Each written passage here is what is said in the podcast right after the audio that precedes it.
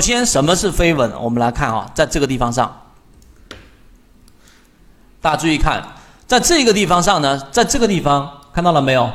股价的短期均线在往下走之后，这里面出现了一个走平，又继续往下走，这种叫做飞稳。它本身呢，要改变原趋势的力度是弱的，是弱的。第二种是什么呢？就是纯稳啊！注意看这个地方上，也就是股价在这个地方上。短期均线粘合了，又继续往下走，也就是说，它要尝试什么叫做均线动力学啊？它在尝试改变原趋势。任何一个趋势要形成，一定要靠什么呢？一定要靠一个叫做合力啊，合力，合力。任何这一个好，我们来打合力。大家要注意，任何一只股票的上涨或者要改变原趋势，第一，它是要考虑它的阻力问题。阻力是什么？阻力就是上方的抛压，抛压。第二个要解决的就是我们说的推力问题，推力问题它需要靠的是什么？靠的是下方的这这一个资金这一个角度和这一个买方力量。所以你了解这个东西之后，那么本身你就知道均线系统所表现的存稳，就是它尝试性去突破，但是连长期均线都没有去完成，那它就是相对比较弱的。明白吗？第三点啊，这个是关键，也就是说，当一个短期均线出现了这一种上穿之后，看到了没有？这里面也有下穿，这里面也有上穿，所以为什么今天早上解决刚才我做那个提问？有人在问一布老师，超华科技涨停板打开了，要不要卖掉？那么在六十分钟级别，我这里面不展开去说，后面我展开去说。那么六十分钟级别，它依旧没有出现我们所说的卖点，那么最终这样的一只个股，它就是要继续持股的。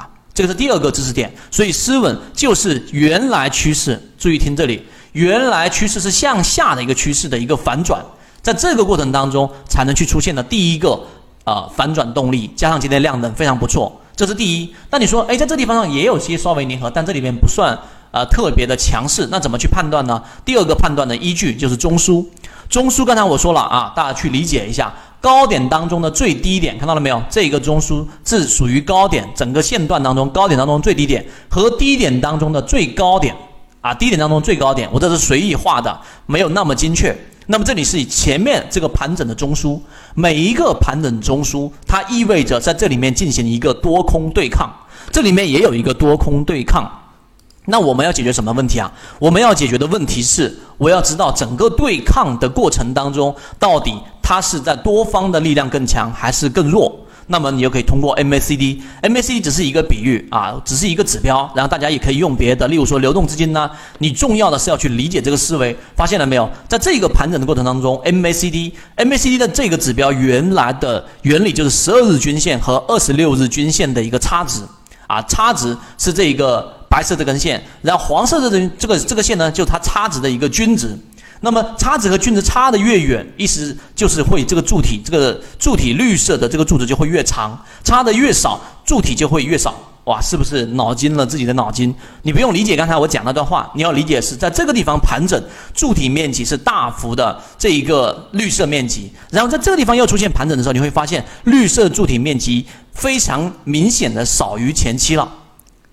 明白了吗？这是第二个知识点。第三个知识点是什么？这里面出现了一个最低点，就在这一个下降趋势当中的最低点。但是在 MACD 柱体当中，它应该按照常理来说，最低的股价应该形成最低的柱体的这一个柱，这个柱体的这个长度应该是属于这样一种情况的。但是这个就叫做背离。在之前叫背驰，所以当你看到这个盘整的时间，它所含的这个时间已经明显比原来缩短了。第二个，MACD 的柱体面积也明显比之前缩短了，就代表它盘整的时间短了，它整个对抗的整个幅度会变高了。这第二点大家要明白。第三个就是在均线系统当中。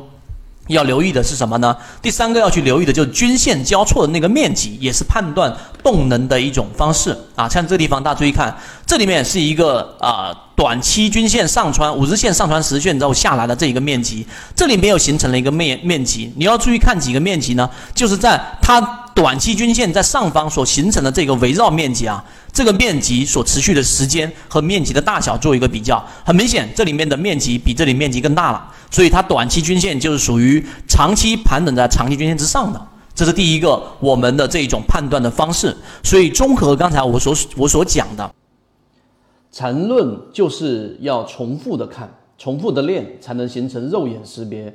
把理论内化成为你自己实战交易，才是最难的地方。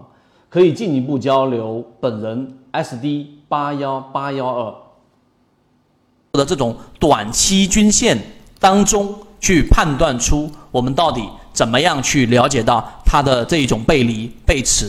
所以这个就是短期均线里面的一种判断方法，大家可以把刚才我那一段描述非常认真的去看一遍之后，你就会发现，其实超华科技现在就在进行了一个趋势性的反转。它今天的涨停板不在我的这一个，我并不知道今天会出涨停板，但是我知道的是，这样的个股是属于在中枢之后啊，打破中枢之后快速下跌之后形成了一个背驰，那就是我们说最安全的第一买点。